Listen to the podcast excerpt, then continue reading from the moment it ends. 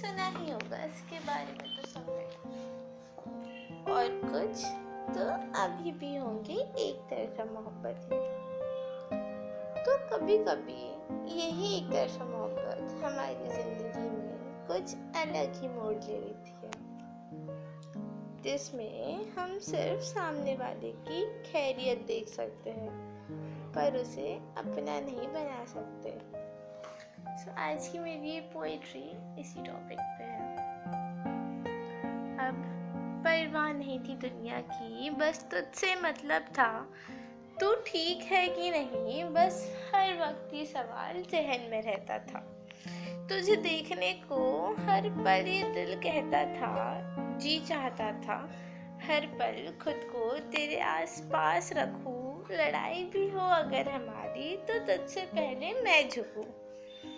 रिश्ता मेरा मुझसे ज़्यादा तुझसे गहरा होता जा रहा था।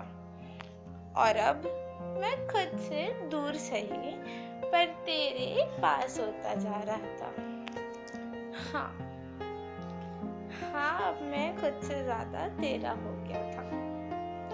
अपने खाने का तो पता नहीं, पर हर पल तेरी फ़िक्र सताती थी।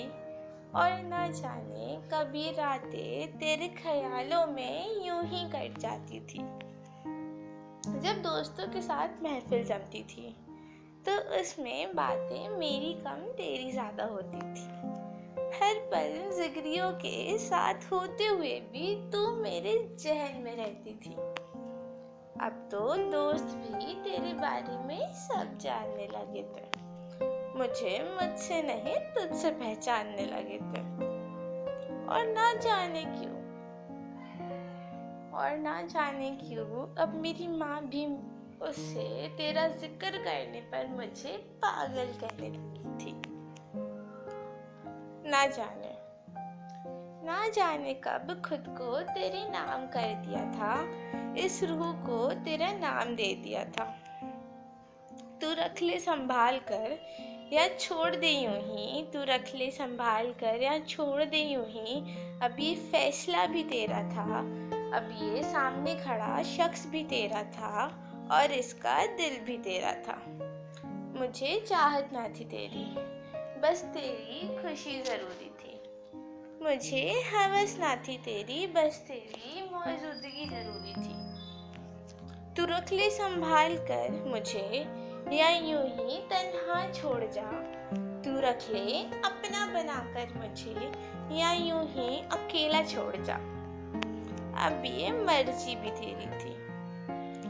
ये ज़िंदगी जो कर दी थी तेरे नाम, इसे संवारने और बिगाड़ने की मंजूरी भी तेरी थी। अब महफूज होना। अब महफूज होना ही बस तेरा काफ़ी था मेरे लिए। भला ही हमारे जिस्मों में दूरी थी। मैं बिन तेरे अधूरा था। मैं बन बिन तेरे अधूरा था। और तू अब बिन मेरे भी पूरी थी। और तू अब बिन मेरे भी पूरी थी। शुक्रिया।